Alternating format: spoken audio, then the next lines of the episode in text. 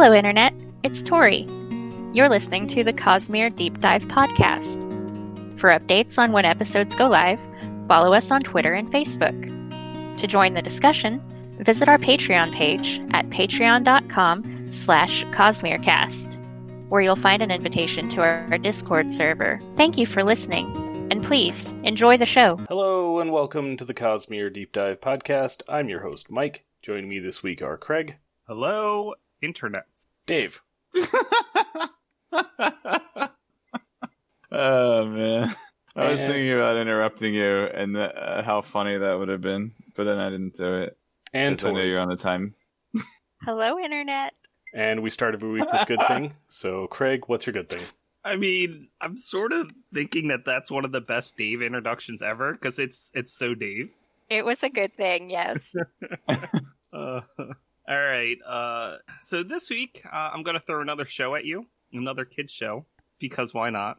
and this week the good thing is Steven Universe. Um, so it's it's probably it, it's I guess goes a bit younger than Avatar. Like I would say Avatar is like a nice teenage level sort of maturity to it, and Steven Universe is like a preteen level, but there's a lot of good things. It's, it's not just made for kids, but it, it was on Cartoon Network. It has five seasons plus a, a another season of a spin. off I guess a spin off season enough.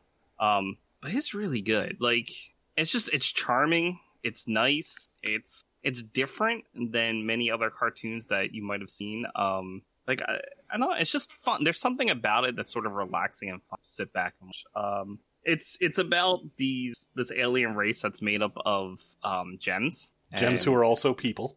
yeah, they're people. Um, and they come to Earth. Well, they they've been on Earth actually for like six thousand plus. Um, and then you have Steven, who is half gem, half human, and there's adventure. That's that's all I will give you. Um, things change and evolve over time. He lives in Beach City, which is somewhere in like the Delaware, Maryland beach area.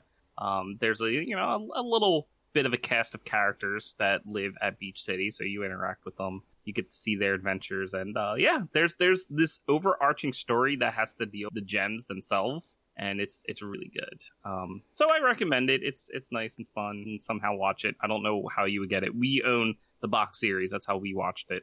Yeah, good stuff. Okay, I watched it on Craig's Plex server. that's okay. Thanks for telling the world, Dave. It's it's a Uh, very we can edit very that. Complex big wigs, no. It's a very silly show until suddenly it's extremely serious. I mean, I went again. to Craig's house and watched it six feet apart with masks on.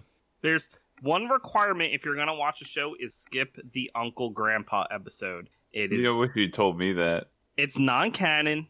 It's it was there as an ad for another Cartoon Network show, which I don't even know why it exists because it's stupid. Um, it's a bad thing. But we're only talking about good. Things. Just skip that episode. There's no redeeming features of that episode. It's only ten each episode, and this is another good thing. Each episode's only like 11 minutes long, so it's like you sit it, you, you pop it on, stuff happens, which is great, but really quick. You just go about your day. I have a newfound appreciation of things that can go fast. Like you in Link to the Past. Some of the time. All right, Dave, what's your good thing? Uh, my good thing this week is keto cereal. Uh, it's yummy. It's crunchy. Uh, there are a few different brands, and I've tried a few of them, and most of them are pretty good. Uh, some of them are really good, but I don't have any particular brand uh, loyalty to any of them, and our podcast doesn't have any sponsors yet, so I'm not going to mention any brand names of them. But uh, in general, they've been pretty good. Lots of yummy. Any flavors you want to shout out? Uh, there's like some of them. A lot of these cereals are like modeled after regular type cereals. Like, oh, this one tastes like Frosted Cheerios, or this one tastes like Froot Loops, or this one tastes like Cocoa Pebbles. Like, so yeah, so that kind of stuff. Um, I also had like a peanut butter one, but yeah, yeah, lots of a lot of different variety and flavors too, and it's just kind of like I actually found out about it because uh, Man Shorts that does the the spoof Dungeons and Dragons sketches on YouTube. They they had a sponsor spot, and like first of all, Man Shorts has really good uh, like mini commercials that they put at the beginning of each episode now, and they're just hilarious. They're just they're all just tra- Chaz trolling Justin, and they're all fantastic. But anyway, uh, yeah. So keto cereal, really yummy, and uh, you know, I'm not. We don't have any brand affiliations yet. Wink. Keto, big keto cereal. Yeah, Let's go. hit us up for ads. I- I'm not sure begging for sponsors is a thing that works. Good luck, guys. Matt Pat did it, but I don't. Well, he did it from a from a particular company that I don't think ever sponsored him, and he's he's abandoned them now. So that's what they get. All right, so my good thing this week is a Humble Bundle, uh, specifically a game that is currently in a Humble Bundle. Uh, for those of you listening live, it's up for the next three days. Um, I posted it in our good things, uh, but the game in question is Wargroove, which is. I went into it thinking it was going to be uh, quite a bit more. Dave, what's that game you've been playing? Fire, Emblem. Fire Emblem. Uh, but it's not Fire Emblem. It's more Advance Wars. Uh, but it's still very good. And I got it through the Humble Bundle for ten bucks plus six other games. And right now it's selling on Steam for twenty bucks. So I got a really good deal on it. An additional game in the bundle that I already owned is 20XX, which is a lot of fun. That's a basically a Mega Man X roguelike. So Wargroove Humble Bundle 20XX. Tori. 1936. Um, Netflix has a new show, Shadow and Bone. Uh, I I would like to recommend that as a good thing. It's based on some books by Leigh Bardugo. Um, there's a trilogy of books, uh, the Shadow and Bone trilogy, and then separate from that, there's Six of Crows and its sequel, Crooked Kingdom, which has previously been a good thing for me. I love Six of Crows. I've read it like four times. I've only read the Shadow and Bone trilogy once. I could take it or leave it.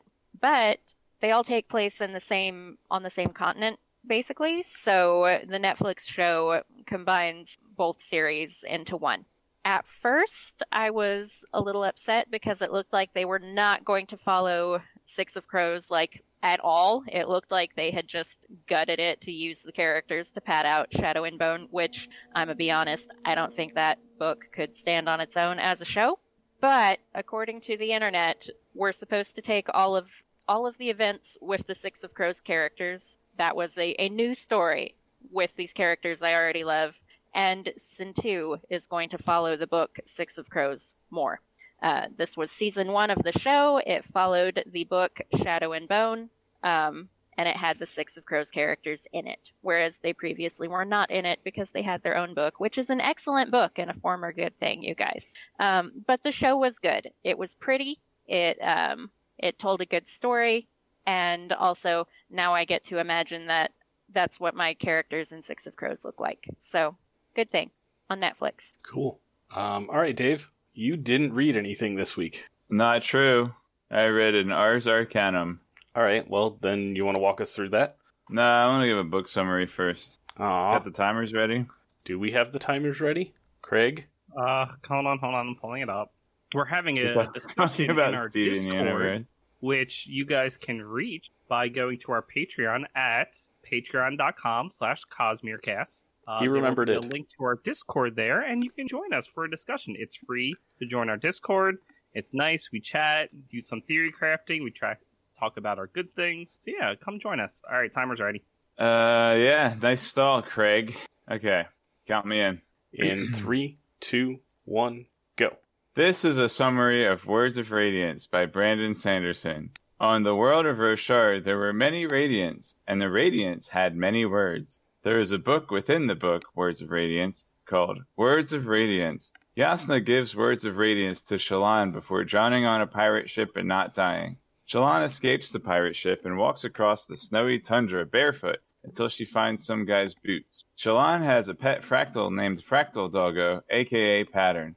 Pattern is cool, but he wants Shallan to say the words of radiance. Also, Shallan is supposed to marry the prince. Meanwhile, on the Shattered Plains, things are going well for Kaladin until someone steals his boots. His friend Sylphrena is cute and the best and wants to marry me, but what she really wants is for Kaladin to say the words of radiance. Kaladin and Shallan fall off a bridge and Sylphrena dies, but don't worry, she comes back later when Kaladin says the words of radiance. Meanwhile, the prince Shallan is supposed to marry Adolin beats up a bunch of people and steals their shards. Meanwhile, there's also a bug lady named Eshonai, and she has a crush on Adolin's dad, Dalinar. She wants to talk at first, but magic makes her want to fight instead.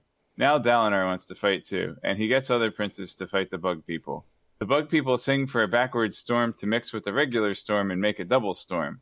Later, Shallan finds a teleporter to Urithiru to escape the storms, but first she has to say the words of radiance. Kaladin also says the words of radiance to fight the assassin in white, and then Dalinar says the words of radiance and becomes a radiant himself, just like he always wanted. The end. P.S. It turns out Yasa is still alive, and so is Szeth.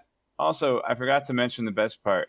Meanwhile, Sylphrena turns into a sword so she can seduce Nightblood. I guess we have to wait for part three to see if Kaladin or Szeth has the edge. The end. This summary of Words of Radiance is triple spaced with 14 point font and 1.25 inch margins. It is three pages long, rounded up. Time. Wow, two minutes exactly. oh yeah, that was amazing. Like you started doing the, the spacing and font, and then that just padded it perfectly. As you do. Yo, my favorite part is the backward storm that gets combined with the regular storm to form a double storm. I like that. Yeah. Uh, I- so I'm looking I- forward I to left out- Sylphrena seducing Nightblood. I left out uh, some stuff, but you know the book's like two thousand pages, and I only had two minutes. I that's like a thousand pages per minute. I'm trying to think of like a a major plot point that you didn't cover in. I mean, like least the somewhere. Ghost Bloods, the assassination attempt, Shallan's past. No, none of that. No, you hit like every major plot point. So Okay, Well, none of the other stuff was important. The Bugly just want to have But a you haven't read conversation. book five yet. He doesn't like Dallin. well, we haven't read book five yet either. I my I mean, I they wa- I think she likes Dalinar. Yeah, like She they want to have a admires them. conversation and see where it goes. yeah. Uh, so what was your favorite scene, Dave? I think I can guess, but let's let's get it officially. Um, man, obviously the date with Shallan and Adolin was so good. The uh, the duel with Adolin, uh, you know, Adolin versus like the four people and Kaladin jumps in was pretty rad. Um, I think though, like, I, I think when um, actually when Kaladin and Szeth face off and Kaladin says the words and gets Sylphrena back, I think that was like the most the most emotional part for me was the reunion of Kaladin and Sylphrena, and she becomes a sword, and it's like, whoa, Spren swords. I mean, Uh, notice that Sylphrena stuck by him even after he was sort of going against his oath. Like she was still arguing and fighting for him towards the Stormfather. Because remember, Stormfather's like, "I have a rebellious daughter." Like she was, she was sticking by Kal from the very beginning. I have mixed feelings about that, uh, but I think that she made the right choice. Do you, you feel like he didn't really earn it because he was going against his oaths? No, I just think that uh, you know Sylphrena should listen to the wisdom of her father Dave is a over little bit. here A little like bit. Dave is over here like Kaladin's not good enough for our Sylphrena. She can do better. And then um, Nightblood appeared. is, is that really better though? Dude, Nightblood destroys evil. Kaladin destroys the evil. He can't. Kaladin can only destroy evil when he's protecting people. Nightblood does it all the time. True, he does it twenty four seven, and he doesn't even understand what hours and days are. Or evil. Or, or, or evil. So ho- Yeah, I, I re- all right, real, real quick. I reread my uh, summary, the, the the true summary of Warbreaker, just for kicks because I had my my notes folder open, and man, it's great. Um, I was actually afraid that this this summary would be a little too similar, but I I think that the the starting points of them were different enough that I could get away with it. Because like, so the Nightblood thing was like, oh, I want to write a summary from the perspective of Nightblood. Um, and it kind of came off like a grade schooler's book report, but that wasn't really my intention. This, the, it was the atten- intention, obviously. I was like, how many times can I say words of radiance in the summary of words of radiance? That, that was my starting point.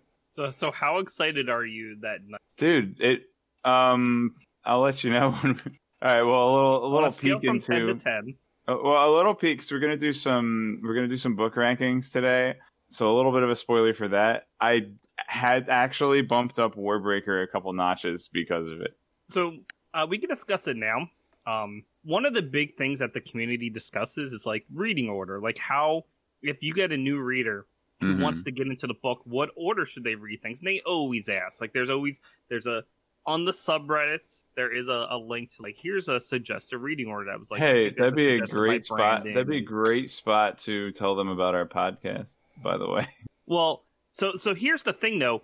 Every time someone's like, "Yeah, I'm going to start reading Stormlight Archives," there's always someone who comes in. Make sure you read Warbreaker first, or b- at least before Words of Radiance. Like they always say, it's like, why would you recommend what should be a standalone book? Like it's very suspicious. The reason, of course, is for Yeah. end of Words of Radiance to be like, "Oh my god!" But thank Twitch chat. Always ruining La Mulana. but but yeah, oh, man, I- sort we're gonna talk about La Mulana next week. I'm- I'm like ninety percent sure that's gonna be my good thing next week. But all right, go on. My approach when it comes to what order should you read things is either I'll I'll I think Mike will agree with this. I'll say just do it in release order, like chronological release order. Or I usually recommend Warbreaker first because it's free and it's standalone, and then I'll recommend Mistborn because that's how I got into it was Mistborn first.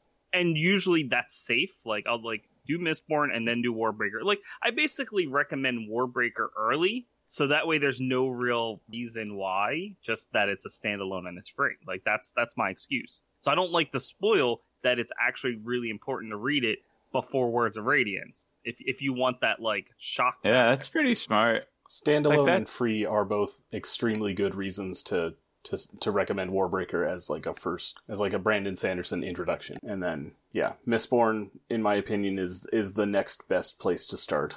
Era 1, obviously, jumping in at Era 2. and then just What's Faruka me, mom? then Where just do do whatever Faruka myths come from? do whatever, just don't like jump around within series basically. But release order is Like also we're doing. an excellent way to go. I've been licking it so far. Well, release order gives you information in the same order that the rest of us got. But it also means you have to start with Elantris, so you might think that Brandon isn't as good of an author as he actually is. I didn't not like Elantris. I mean i we- think we're not doing book yet. is good it's just you have to sort of you have to sort of know you're gonna like his writing style and if you're not sure yet i that's why i recommend like I got Uh, roped into a podcast, so I didn't have a choice but to move on from It's Elantris. true. And I think I think Elantris is good. Like if that's considered his worst released novel, it's still really good. Yeah, I mean, it's like it's better than Return of the King, right? Sorry. All right, someone's gonna get real- someone's actually gonna get mad at me. For saying- And suddenly half of our listeners leave. I know at least one person who would be very angry at that, but uh, he's not listening live, so I think we're fine. Is it Seth? Tell me it's Seth. No, Okay. it's Craig from the Legendarium. Oh, Uh, he's a huge Tolkien nerd. oh, you can always edit it out. I'm not gonna. Um, so Dave, I got your what turned into like top four scene. Uh, Craig, what's your favorite scene of the of the book? Honor is dead, but I'll see what I can do. Yeah, uh, the four v one Pretty duel is also mine, which I've mentioned. But a close number two is I, Adolin Kholin, cousin to the king, son of the High Prince, have pooped myself in shard plate. Man, you guys are just copying my top four right now. Uh, Tori, where you at? I think I agree with the consensus here. Honor is dead. I'll see what I can do. That's it's just so good. It still gives me chills every time I read that section. Oh, so good. Whew. All right. Uh, why don't we go ahead and do book ranking? So, Craig, Uh, start we us do- off. We have we still have to talk about mechanics stuff, but I guess it's like it's also going to include overall Cosmere mechanics stuff, so we can do both. I rankings, yeah. I offered to let you start with that, and you're like, no, I got to do my. I thought gotta summary. do my whatever. two-minute I mean, summary. yeah, we'll we'll get to Ars Arcanum stuff because that's going to breach into like general Cosmere stuff also. So let's do book ranking. Yeah, which is I good. 'cause decree want to it. hear like what questions you might have. You know, we we got to do the whole wrap up. So we'll get through the book rank. All right. Uh, the way I'd like to do this is uh, we'll go one by one. We'll give our first. If there's any discussion about that, we'll have that go through in second, third, etc. So, Craig, what's in your? Actually, no. Let's go the other way around. Let's start at the bottom. So you just want to know what my my least is? Uh, what's it's Hope what's of your Elantris. last? What's number twelve? Hope of Elantris. Dave.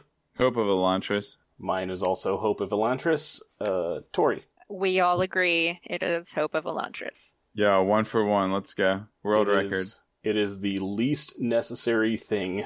But it was like it was a, a love letter to a fanfic. You can't really you can't fault him for it.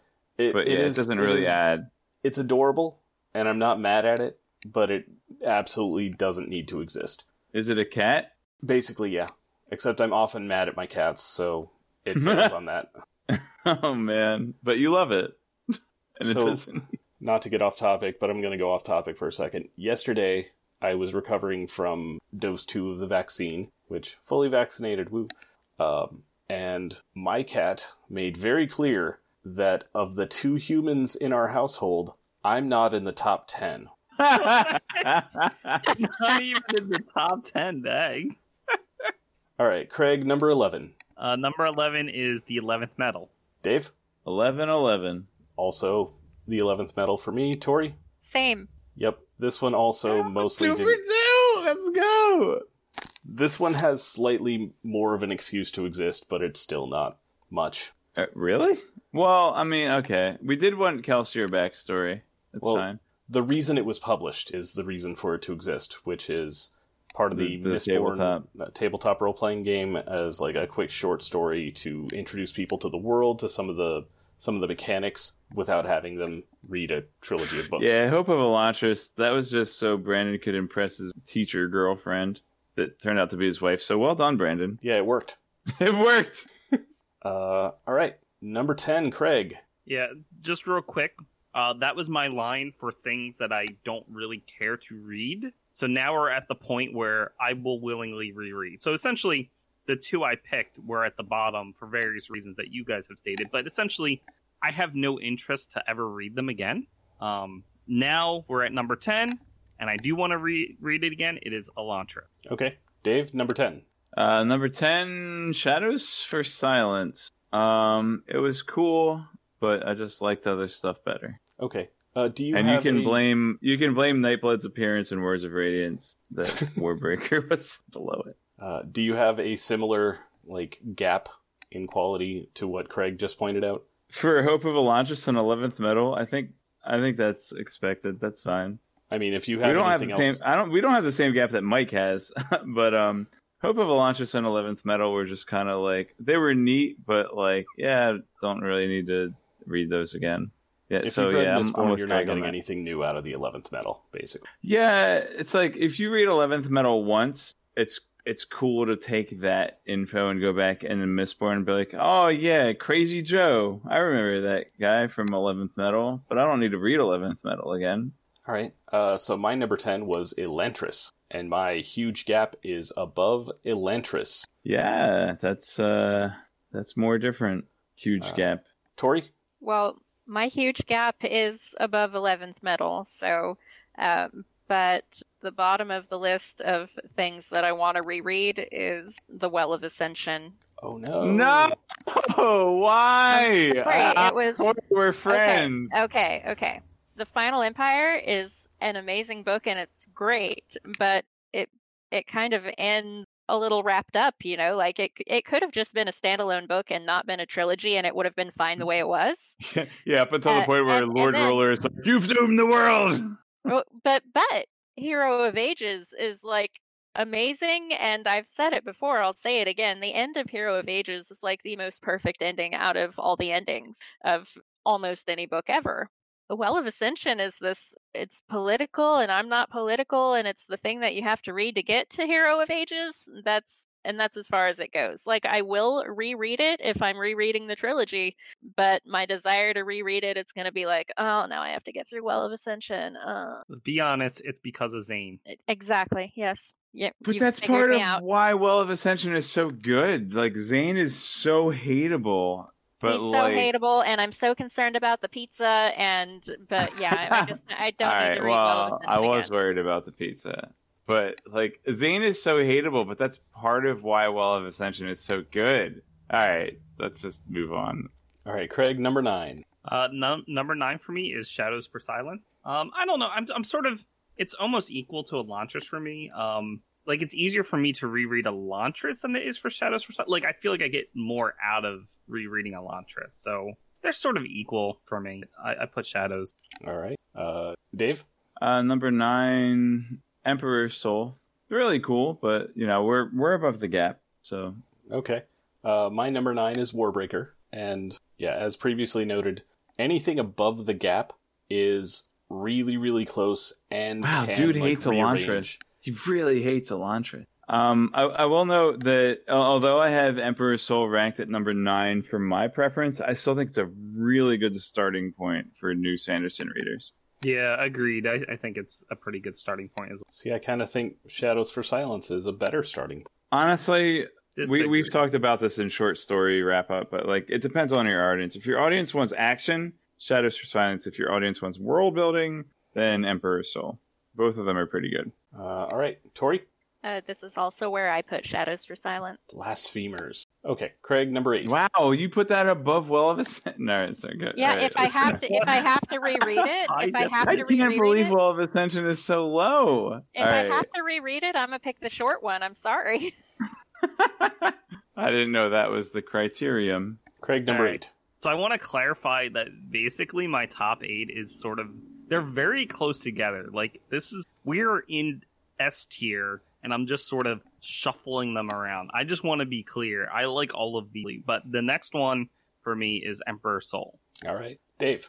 Uh, we're on eight. Uh, We're for on me, number number eight. eight. was Elantris. I, I actually really did like Elantris, especially like honestly, all of it, like all of the quality in Elantris is from Hrathen's story, which is unfortunately what we spent the least amount of time on on Elantris. But like, it was just like this this guy that really wants to figure out the you know is really seeking for truth and really seeking for what's truly good like that really resonated with me and i loved it so like th- I, I think the fact that Hrathen exists is the reason that i rank elantris higher than probably most uh, sanderson readers Okay, I need to point out that Dave and I both wrote our lists in Castlet, spoilered.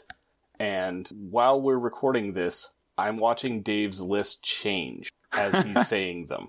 yeah no but that's because i'm remembering you, we'll see when we get to number seven it'll all make sense Okay, uh, so yeah, my number eight is Shadows for Silence. Tori, This is where I put Elantris. woo tori my friend We can be friends. I mean, I think we all mostly did the same, except for Mike. I think put Warbreaker so low. okay, so my Correct me issues my issues with Warbreaker, what what I have of them are there's plot for like three quarters of the book, and then it just stops. Hmm. You're not satisfied by the ending. Oh, Blue Fingers is bad.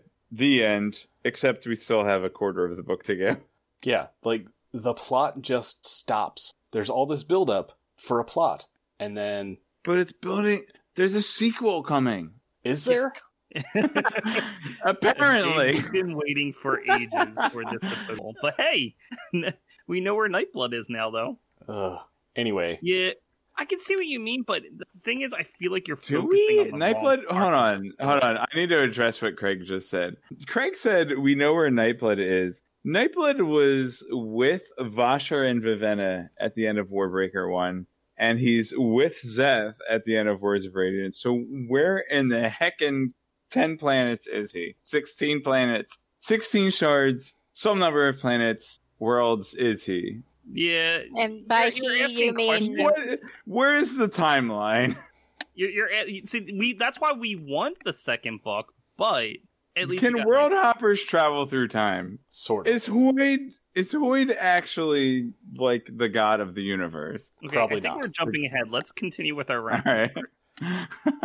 Okay, what were we on? Number eight. Yeah, we're at Uh, number seven. Okay, number seven, Craig. Uh, well, well of Ascension, Okay, which I think is the worst of Era One Mistborn books for because of Zane.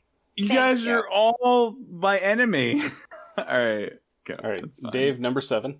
Number seven, uh, Warbreaker, and I will address what Mike said during number eight. I kept changing it because the more I thought about um, Nightblood, the more I wanted to rank Warbreaker higher up. And like as we were talking, I was like, "Man, Nightblood's so cool. I need to rank Warbreaker higher." And we'll finally settle Warbreaker at number seven here because of Nightblood. okay, All right, okay. that's- That's the only. I bumped it up like three or four, or seven notches during this recording because of Nightblood and his existence on Roshar. See, the way you feel about Nightblood in Warbreaker is how I feel about Puppy in Well of Ascension. Like if we just had the chapters with Vin and Puppy, like Well Puppy's of so would it would ratchet Puppy's right up to the top of the list. book, It would be so Alright. it would be so much higher. But all of the stuff with with the politics and uh, uh, no, I, That's I just also don't care. interesting. Didn't you ever read No, the Bean I- series? Oh, come I on. do not. I do not care. Do not care. Just Dude, the Bean those series. It's all it a politics. and then Tori will rank it higher. Just All read right. the Bean series. My number seven is The Emperor's Soul. It does excellent overall Cosmere, like explaining the. I think for a short magic. story, I'm sorry, I'll let you finish. Go ahead. Yeah, I do that It, a lot, but I'll let it digs into quite a bit of the meta magic. Um, it's a cool magic system, and yeah, it's fun. Very character building heavy story without pretending that it's about the plot for three quarters of the book and then just stopping. I agree. Tori, especially being a short story and getting into realmatic theory as much as it does, it's like is like the huge hey, get into Brandon, read this kind of thing. Um, unless you're really, really, really into action, then Shadows. But yeah, that that's why Emperor's Soul is, I think, one of the best introductory. Like if you're really into the world building and and stuff, it's like Shadows Oh, it's also like has 50 some interesting realmatic stuff going on. not that I noticed. Well, Those are all things that I was going to say when I told you that Emperor's Soul is in the same spot for me. but since since they've already covered it, I guess I'll just move on. When do we actually read Ars Arcanum? Like, uh, th- that's gonna be along with part, part of the problem. Part of the reason I don't understand Shadows for Silence is because you won't let me read Ars Arcanum or Arcanum Unbounded. I don't remember it having any sort of explanations. You just pick stuff up as you go. Okay. Well, good news, Dave. Unless you're Dave. soon. Well, no, you I need don't. to check you the don't pick stuff up now that I go. know what the diagram is. You don't pick stuff up as you go during the reading for Shadows. You you get other stuff later. All right, so it's we not my basically fault. feed you words of Brandon that are Mm, relevant. the- for wait, you just are. I need you to say, Dave, it's not your fault. Dave, it's not your fault. It's Craig's Thank fault. Thank But what? you, very No. thank you. if it's my fault, if anything, I would give Dave more spoilers. That's true. Yeah, we can't leave it up to Craig. So how about that? So how about that part where Spook almost dies? Uh, I didn't he was. realize you'd pick up on that. Well, Craig didn't spoil that Sylphrena didn't die, and I could Sure. tell because I you already- were so was- bummed for like two she, weeks. wa- all right, listen, I said she was deader than Jasnah, and they're both alive. So I mean, I was right. You were bummed that we could tell you were thinking this. I was sad. I like. I was. Like, if ya- Jasnah, she's alive. Sylphrena, maybe, maybe not. But I'm. I'm actually a little worried. All right, uh, Craig, number six. All right, for me, we're now that we're in the top half. Uh, this is basically the the triple S ranked tier. Um, so even higher than before. These are all mostly equivalent to me. It's really hard for me to rank these. So I think at number six, I'm putting Warbreaker. And you guys know I. I Oh, really you love Warbreaker. but Warbreaker's your six, waifu. So that's saying something. Who's the best waifu in War? Hey, stop. Who's the best Warbreaker in waifu? Craig. Oh, I'm the best waifu. Thank you. No. I like, I like what I meant. I am like asking you. Yeah. Who's your favorite waifu in Warbreaker? We have Vivenna, uh, the other sister, Oh, Lightsong's pretty Um, good too, man. Lynn, Rebecca, Priscilla, Louise. Those are all Fire Emblem characters. Um, Okay, Dave is trying to think Blushweaver. of Vivenna, Siri, Fafen. dude, all right, you know, you know who my my uh, Warbreaker waifu is. Well, it was It's Fafen. Fafen. It's even though she was, It is- She was in there for like a paragraph. That's true. And she deserved more. Um, like I don't know. I go back for I, I like series scene. I feel like it's really touching. Um, but I also really like Lightsong scenes, which I think he's like the fan favorite. So, Lightsong's the I'll waifu. Let's go.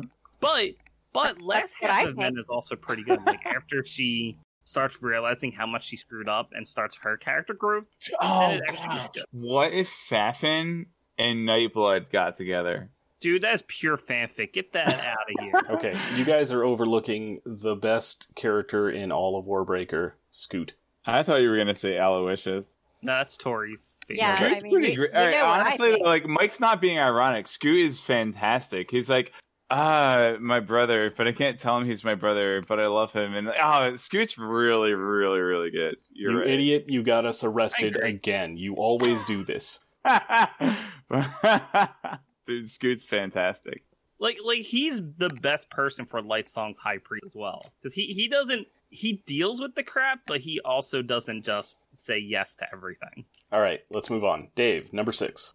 Number six, um, for those of you keeping score at home, you might notice that I have four Mistborn and two uh, Stormlight Archive books left. Um, so for my top six, Alloy of Law is number six. Just uh, Mistborn Era 1, wonderful, wonderful. And man, gosh, the more I read Stormlight Archive and the more we get into Realmatic Theory and the more that I'm getting to know and love the characters, just Stormlight Archive is just, the more I read, the more I like it.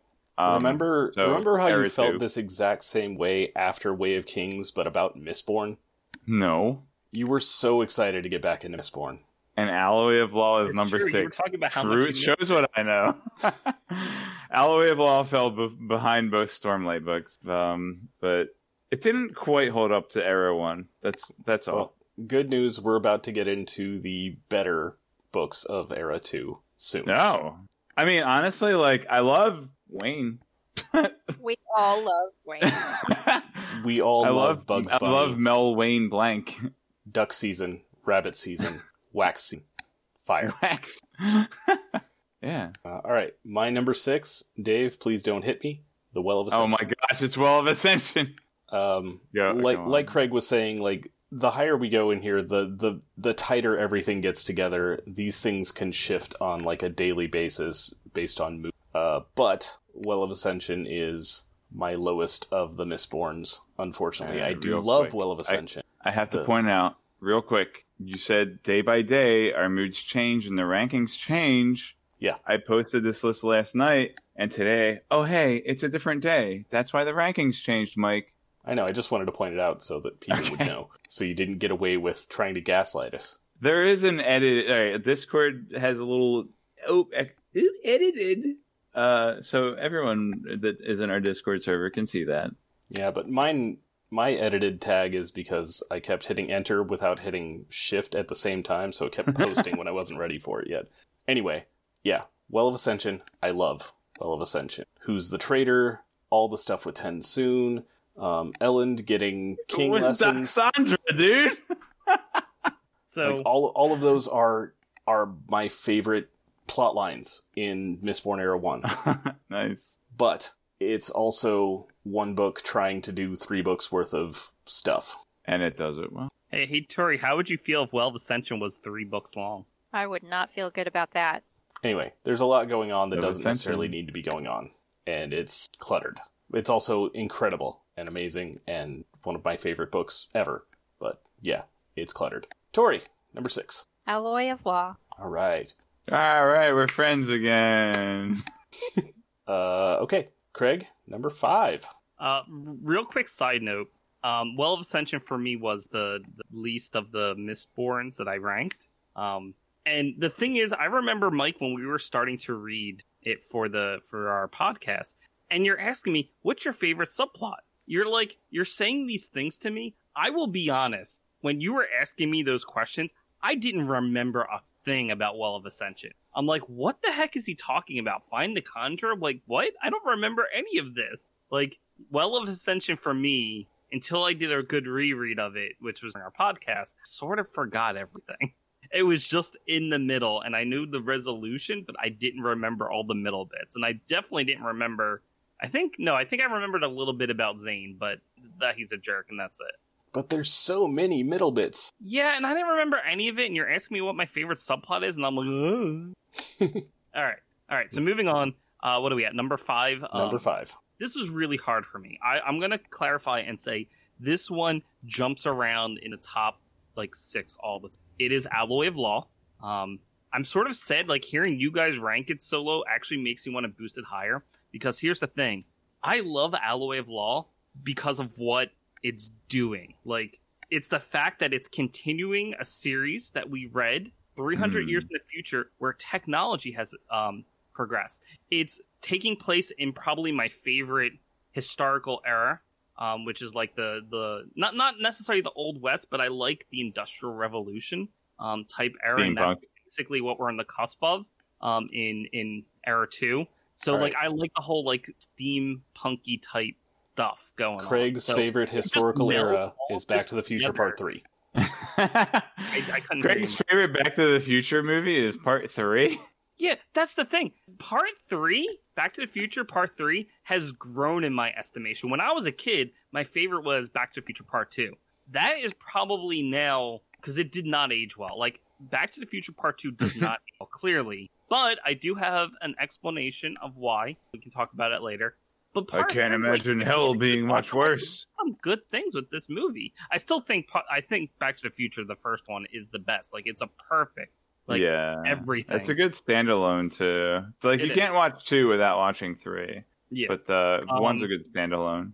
But yeah, Alloy of Law is just that perfect combination of genres, and I just love the fact that we are evolving Mistborn. Like, I just love that we have an author who's willing to do this and take this chance. Plus, there's all these references and nodbacks that that sort of makes sense to something that happened 300 years ago in the book series. It's sort of Mhm. like, yeah, it's not just straight references.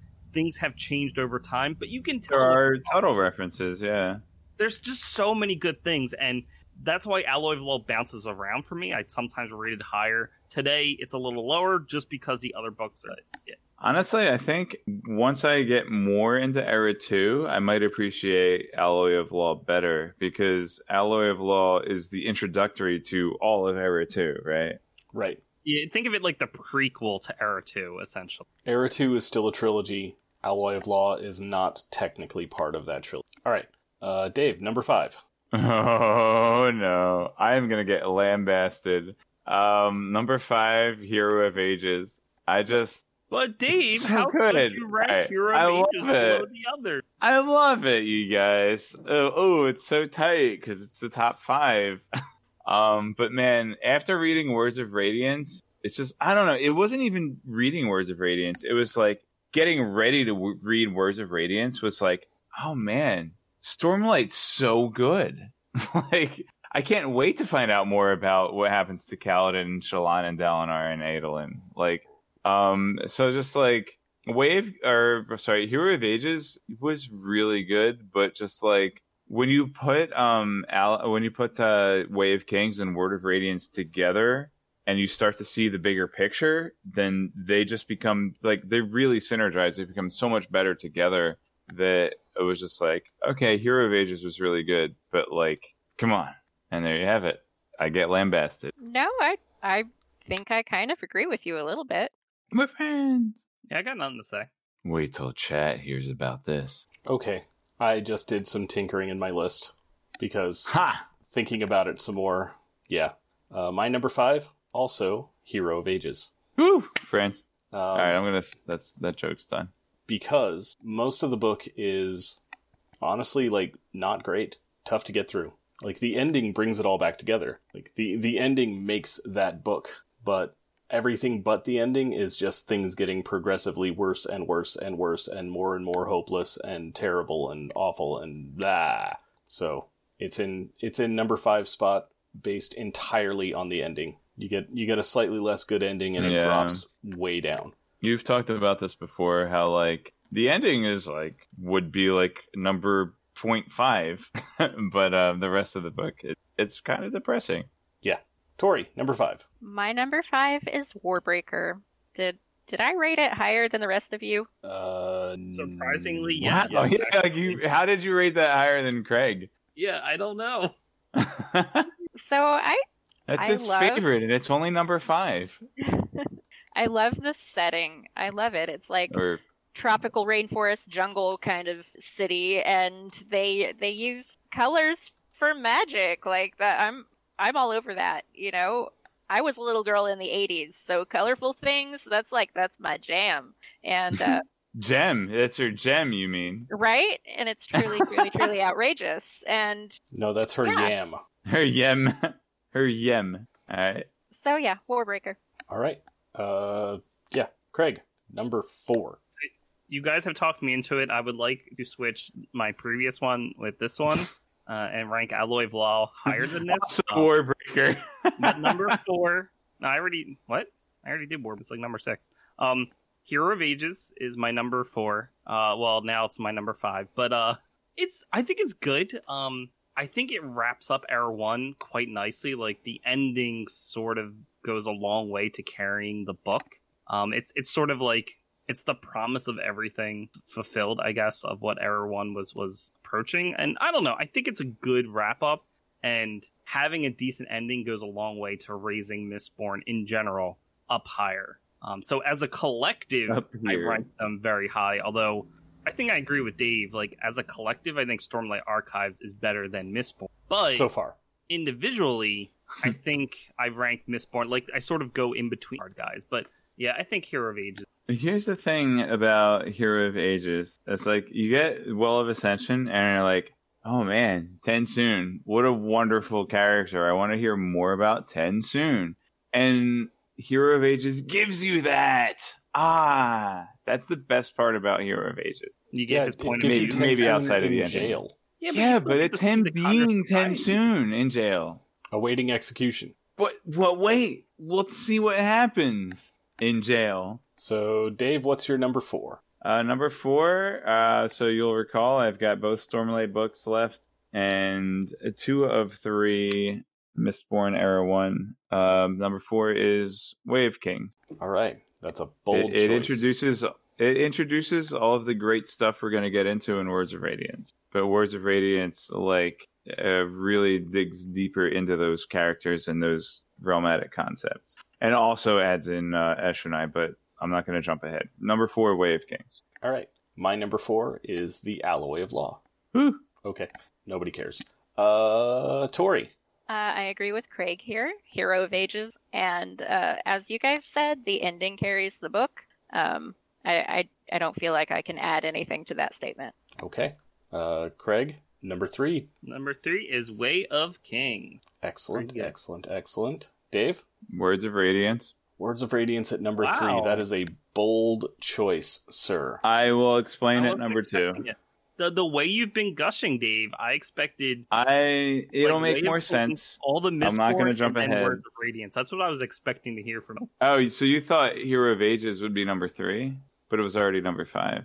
I, I was expecting you to sandwich the Mistborn books between Way of Kings and Words of Radiance. Ah, okay. But although, what are we on three or four? We're on three. four, right? We're on three. We're uh, Words of Radiance. So the thing about like Way of Kings, I as I read Way of Kings, I mean, and if we're going by like, oh, I want to reread this, I definitely want to reread Way of Kings. But like, I've only read each book once. I read Way of Kings, and I was like, man, this is great. As I was reading it, but it was really anticipating wor- reading Words of Radiance and thinking back on Way of Kings that made me appreciate Way of Kings. It was like during the reading, it was like fine, but then like, and I- and I think part of the issue is just like since I've only read it once, I'm missing the finer details. I'm still trying to remember characters' names, like who's who's Moash, who's Drehy, right? Like it's like there there's the recollection of Way of Kings. I think was better than the actual reading of it because I've only read it once. Oh, I think you mispronounced Drehy's name. It's it's actually Scar and Drehy. All right. They're like uh, they're like Meeker and Snurd from Bobby's World. I think I've already said that. I've already, I made that reference already, right? believe you did. Yeah. Okay. there- If there are two Bridgemen doing something, it's those two. Anyway, uh, what were we on? Number three? Yes. Okay. My number Yeah. three, The Way of Kings. All right. Tori, number three. Final Empire.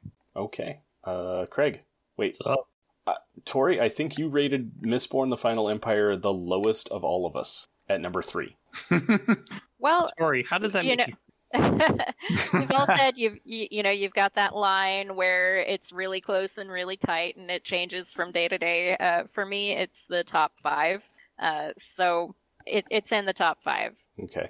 And then Dave also rated Words of Radiance lower than any of the rest of us. um, i will say that um, the reason final empire is ranked lower than the stormlight books because honestly that's all i've got left um, is because it's so dark um, Like there, there's not a lot of happiness and hope going on in the Mistborn books. They're really good, but if I'm going through a depressive episode myself, like I, I don't need to be reading the Mistborn books at all.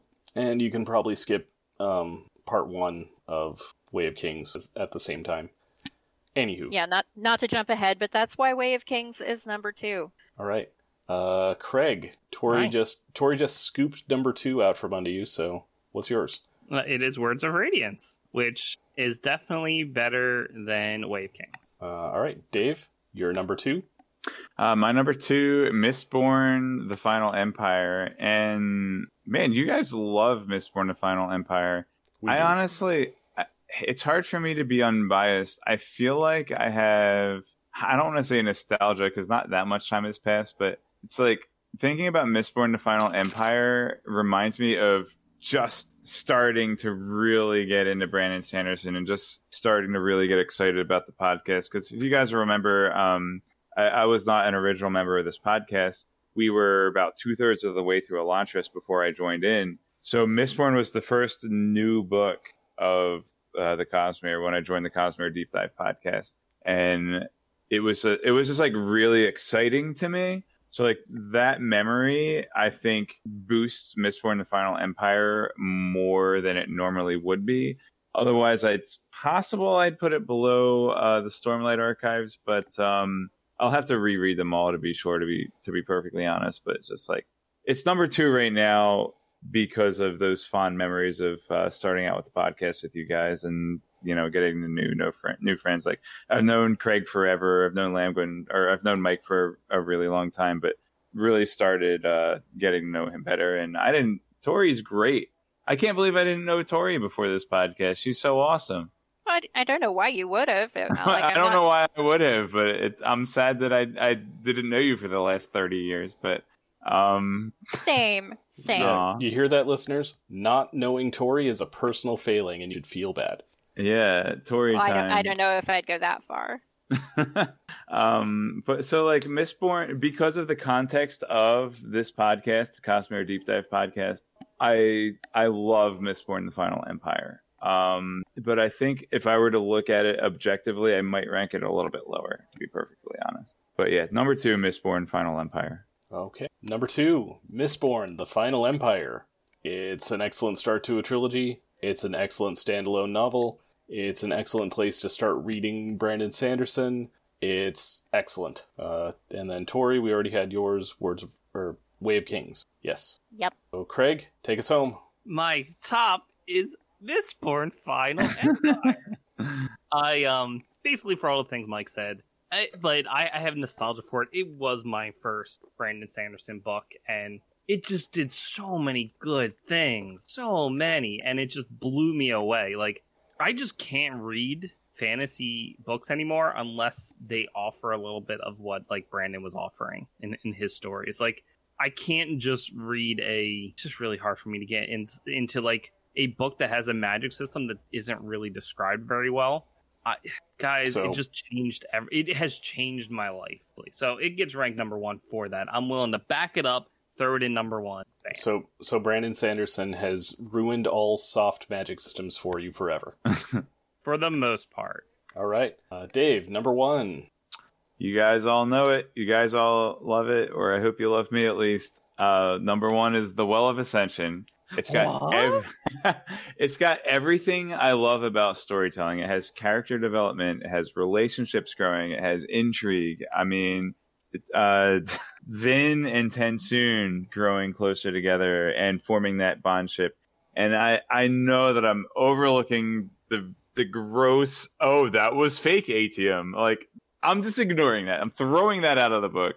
I'm Brandon's editor now. That didn't exist. Vin's relationship that she cultivated with Tensoon is what won her that battle that day against Zane.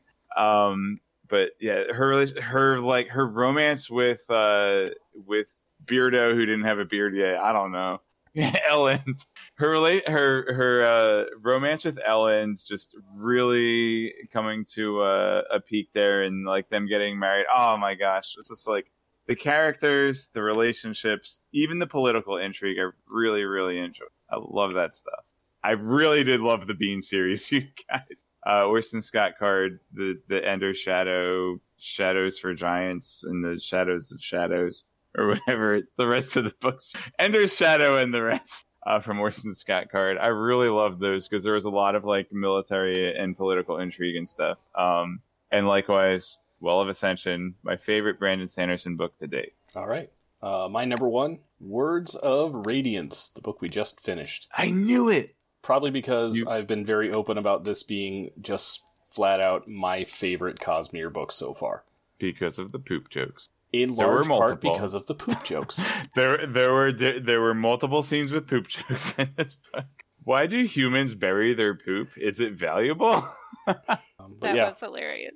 Uh, Words of Radiance, barring some potential future book coming out that's somehow better, is my number one and will remain there pretty much indefinitely. Certain, certainly through all the currently published stuff. Tori. Words of Radiance is also the top of my list so far. Woo! oh, you guys are best friends. Uh, and part of that is, um, well, you know, Way of Kings was number two. I I really love the Stormlight books. They're they're just so good, you guys. But comparing book one to book two, um, I really didn't care one way or the other about Shallan in book one. I, I think if the entire thing had been just Dalinar, Adolin, and Kaladin, I I'd have liked it a lot better. But um, Shallan really grows on you in book two. Oh my gosh, Hmm. that girl. Like, also book two has stick. Don't forget. Like a fungus on poop jokes. Yay. And yes, Stick. Stick is the best character. There's also Rock, Numuhuka Makiaki Lunamore, I should say, uh, and the Lopen. There's a lot to love in Stormlight. There are three things to love in Stormlight. Did I lose everybody? Or are you No. just. So, there's our rankings. Hooray! Uh, alright, Dave. So- You have had a thing that I wanted to do first, and then you didn't want to do it, and now you want to do it. Ahem. The Ars Arcanum by Khriss and Nazh.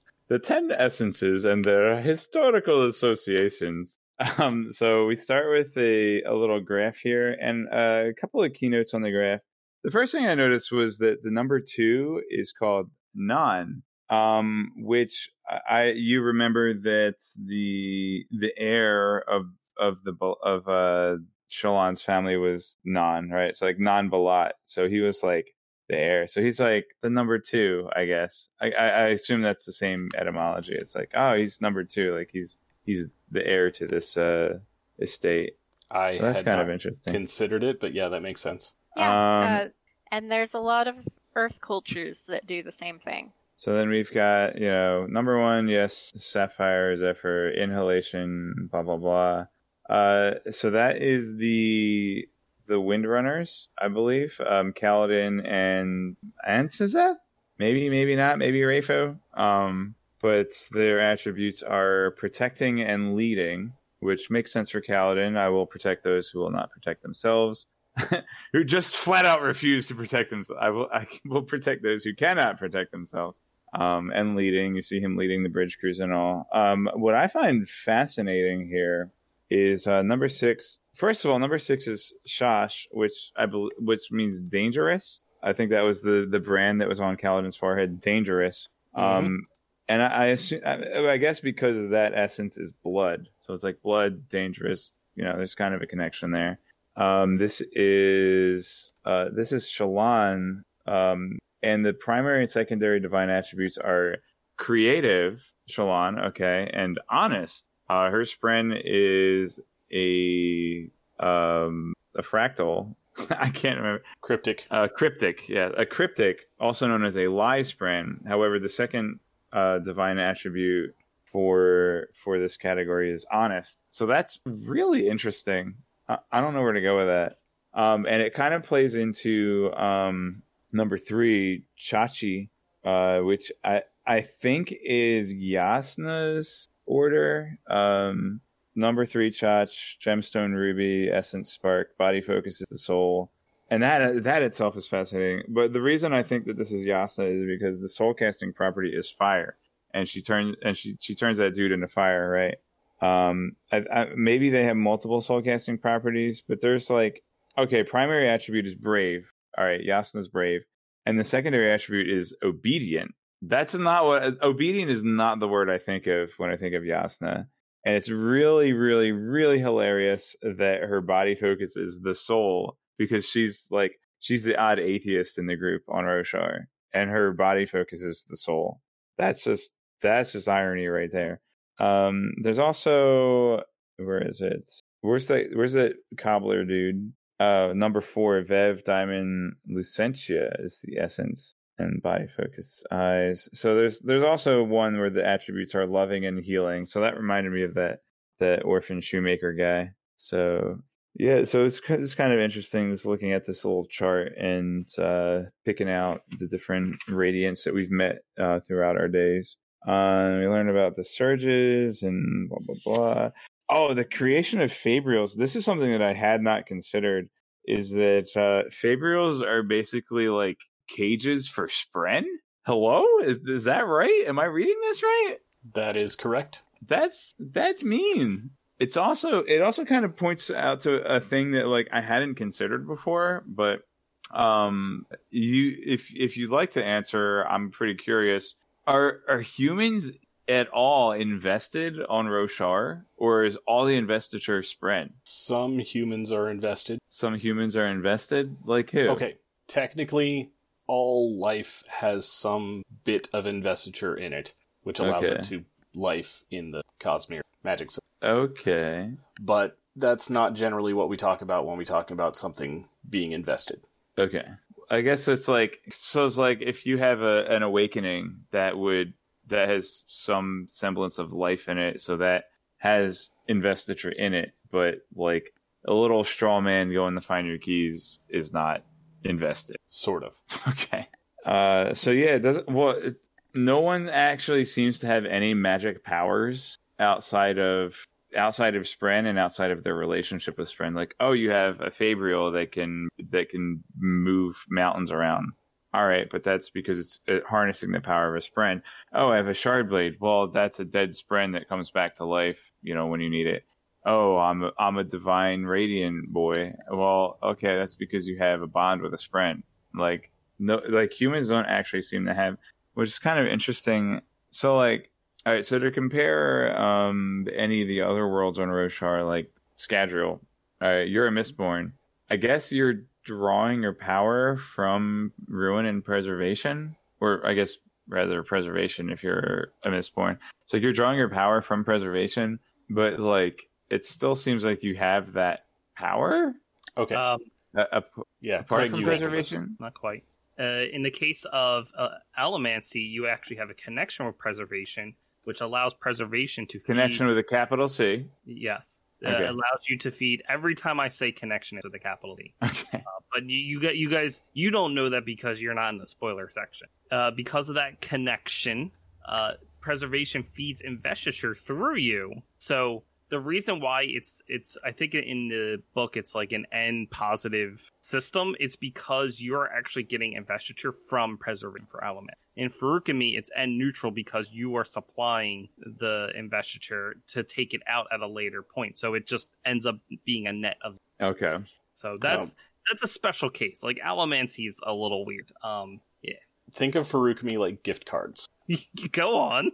You, You, you, give your friend a twenty-five dollar gift card to Starbucks. They give you a twenty-five dollar iTunes gift card. Nobody actually gained anything. yeah you you put money on a gift card. You spend money from a gift card. Eventually, you're going to die, and some of your money is going to still be in gift cards that nobody else can spend. Nice. Oh. Um. All right. So yeah. So basically, all of the magic on Roshar comes from Spren in one way or another. It seems like. Um, Which sort so- of. All right. But so are Spren part of um, honor, Some or of are they just they're some of them like Stormfather? Is he like a shard, like a splinter of honor? Okay, you know what? Let's let's do this. Uh, the Stormfather is okay. Was when Honor was still alive, a Spren, like a very large Spren, but just a Spren. When Honor died, Honor's a piece of Honor. I don't want to go A into the technical term because I don't know if you've heard it before, and I don't want to Yeah. give you more than you know. I think he Dave has heard the. Okay, Honor's cognitive shadow. Uh, oh yeah, we talked about that in Shadows of Self. Okay, I think. which in the Cosmere, think of cognitive shadows as ghosts, Got it. basically. Um, but yeah, the Stormfather's ghost uh, is haunting, or not Stormfather. Um, Honor's ghost is haunting the Stormfather, Okay. which makes him the the biggest piece of Honor left. So he Um, is the splinter of honor. I think yes. that is the correct term. Uh, so the Didn't you call are Nightblood a cognitive shadow? no. Okay. Um, to the best of my knowledge, Susebron? cognitive shadows can only be formed from mortals. Oh, what, so like are the return cognitive shadows? I think I somewhere in Yeah, Return Warbreaker. or Okay. Cognitive Shadows. I think we talked about that. Yeah, I, I've heard definitely heard the term cognitive shadow before. Now I, I think it was in context of the returned. Um, there are a number of other cognitive shadows that you've seen, but you may not recognize them as such yet. Sylphrena, No. Szeth. Ominous Yes. silence. All right then. Rayfo, dude. Um, the pool of oblivion. No, it's not. right. Well, so, so why don't we keep going with the explanation? Don't don't get All off right. track. Okay, Top. So, so, Stormfather. So the cognitive shadow of honor haunted Stormfather. basically, uh, Spren are just splinters of of shards. They're like physical representations of cognitive ideas or something. Or- That's Forget the that's the form they took. Um, Okay. but There's something about Spren. in- Spren are in the Spren are Arcana. splinters of honor, cultivation, and odium. And to the best of my knowledge, they only exist on Roshar. Um, splinters Earth. splinters take different forms on different planets. Wait, wait, wait, wait. I don't think your statement is correct. Have you seen Spren on other planets? Yes, we have We have. Elantris, No, we've seen Seons and which are basically Skates. Basically, Spren does not mean Spren. they're they're not They're the same Spren. thing. They function differently. they look different. They're completely look. different. I'm gonna coppermind you in a second, so just keep going. Okay. Cognitive entities. That's what um that's what Nazh and Khriss call this friend. They call them cognitive entities. Because That's they're Tra- I'm sorry. I'm sorry. Transformative cosmic. Transformative cognitive entities. they primarily live on the in the cognitive realm. hmm And yeah. And they're entities that that uh, manifest in the physical realm, and they transform from cognitive to physical. Okay. Uh, what else you got? Uh, what else I got? Um, so we got a little rundown of lashing, which I don't think is anything new. Uh, basic lashing, gravitational change. Uh, full lashing is binding, like sticking the Lopen to a wall.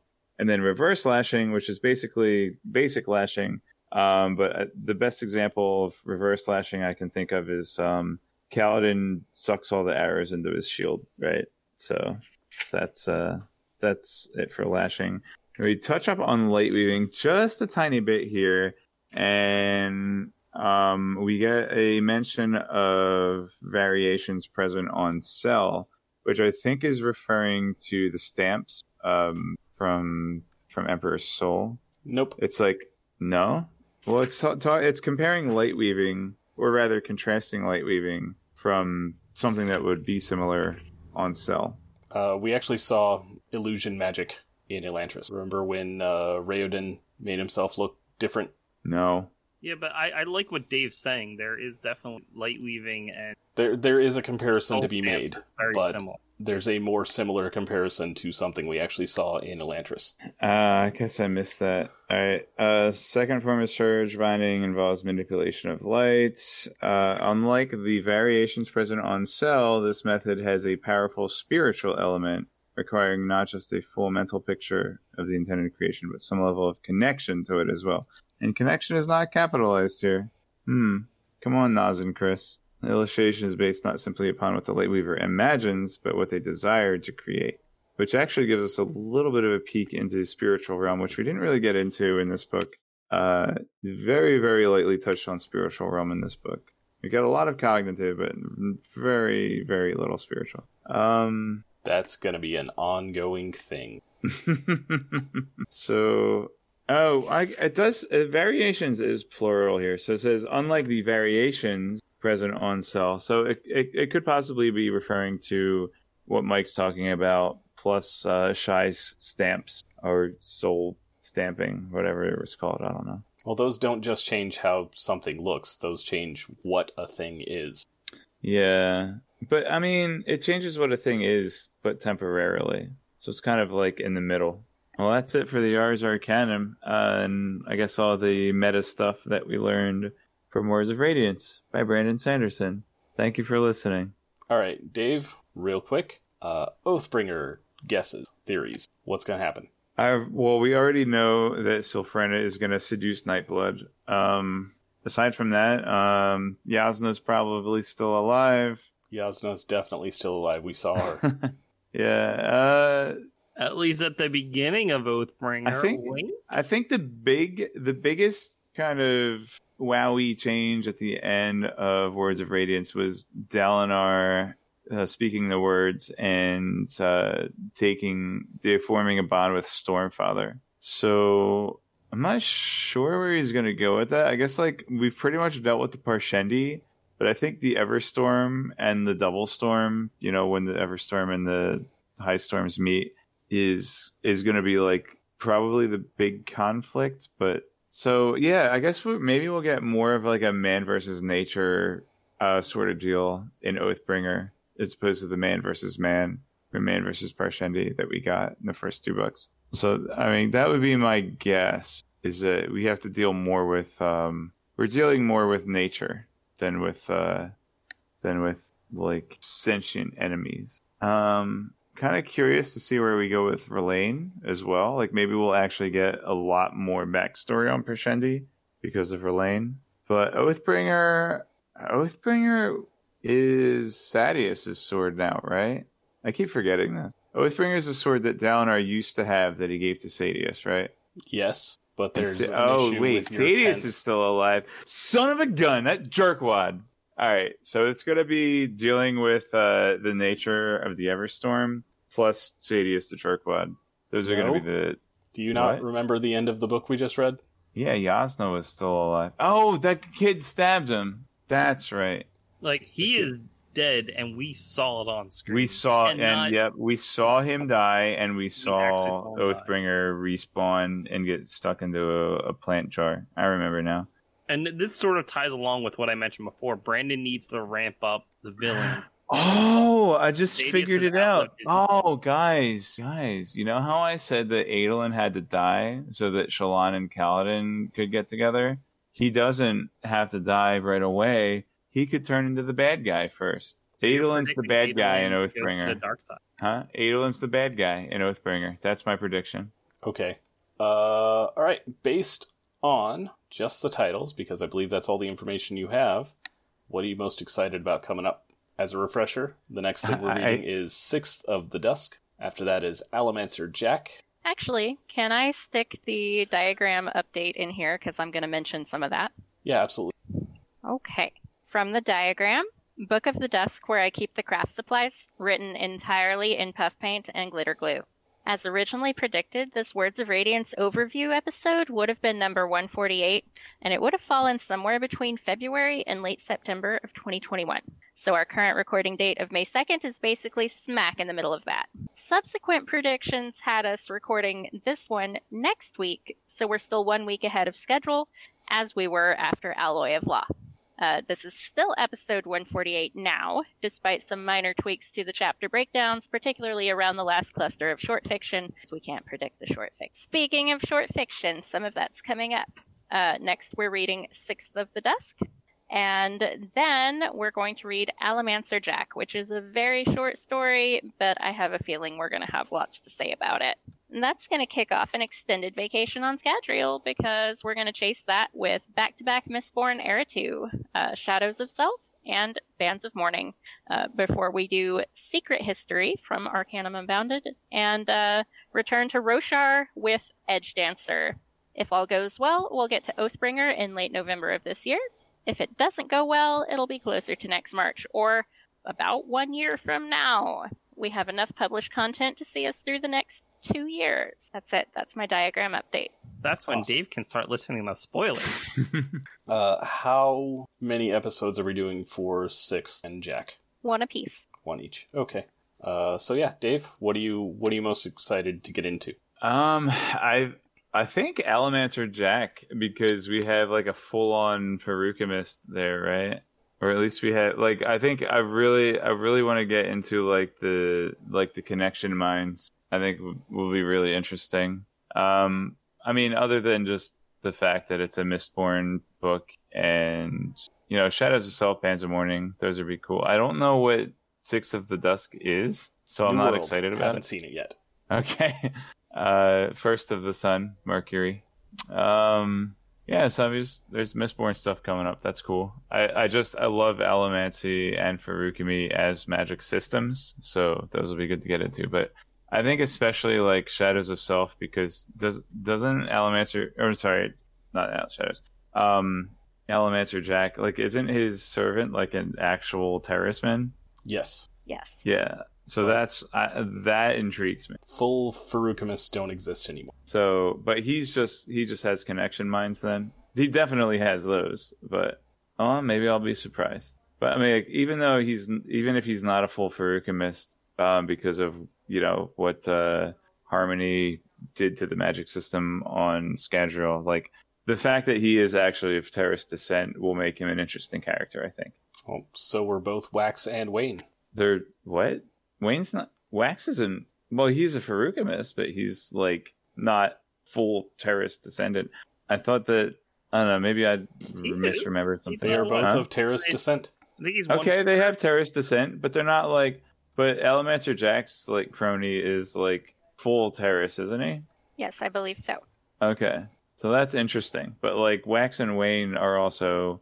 Well, I guess. Or, well, like Wax obviously is descended of Breeze, right? So he's not full Terris. He's not, and and they do get more into that in the next two books. I I think you'll enjoy reading about it. Um, but so far, what you know from Alloy of Law, I think it was just mentioned a time or two. Oh, and uh, Shadows for Silence, or not Shadows for Silence, um, Shadows of Self and Bands of Mourning were the two books that Brandon accidentally. Right, out. right. Because um, Alloy of Law was just the introduction to the accidentally. Yes. Uh, Right, but he wasn't even planning on working on these when he did. He just like, oh, I feel like we're working on Mistborn, and then he cranks them out. Yeah, they came out like three months apart. Um, they were not on his schedule. They were not part of the the Koloss Head Munching Day announcement at the beginning of the year. They just happened. He was like, "I'm gonna take a break from writing this epic fantasy novel by writing a, another epic fantasy novel." All right, I think we need to cut things short here because I have to go to work soon. Uh, does anybody have anything to take us out on? Uh, there was something I wanted to mention. Steve was talking about that earlier about how good like the connection. Uh, this is a lowercase c connections with the Cosmere that Stormlight Archive has, and the the theming has been Mistborn sort of introduces a certain idea about the Cosmere or investiture, and Stormlight Archives is sort of the application of that idea. So they describe it better in Mistborn, but you really get to see what it actually means when when it actually pops up in Stormlight Archive. Mistborn is the 100 level classes. Stormlight is the 300 level classes. Yeah. Um, and as you remember, uh, Era One, it took a general like Final Empire was about Allomancy. Uh, well of Ascension was about um, Feruchemy. So it's like it had a general theme, and you might see that. I'm not gonna say you definitely will, but there is. You can keep an eye out for some theming in that in that respect. Alloy of Law is about trains and shooting wax. oh, sorry, shooting Wayne. Shooting at Wayne. No, shooting Wayne. Shooting at wax. You are correct, sir. Yes. Yeah. All right, I'm going to go ahead and call it here. Bye, everybody. Good Bye. night, Internet. Dave, say bye. bye. You're, you're- Dave you're finally in the end of an episode. This has been the Cosmere Deep Dive Podcast. Follow us on Twitter at, at CosmereCast or like us on Facebook. Our theme music is Traveling Made Up Continents by Gillicuddy, used with permission. Hear more from him at the Free Music Archive. Thanks for listening.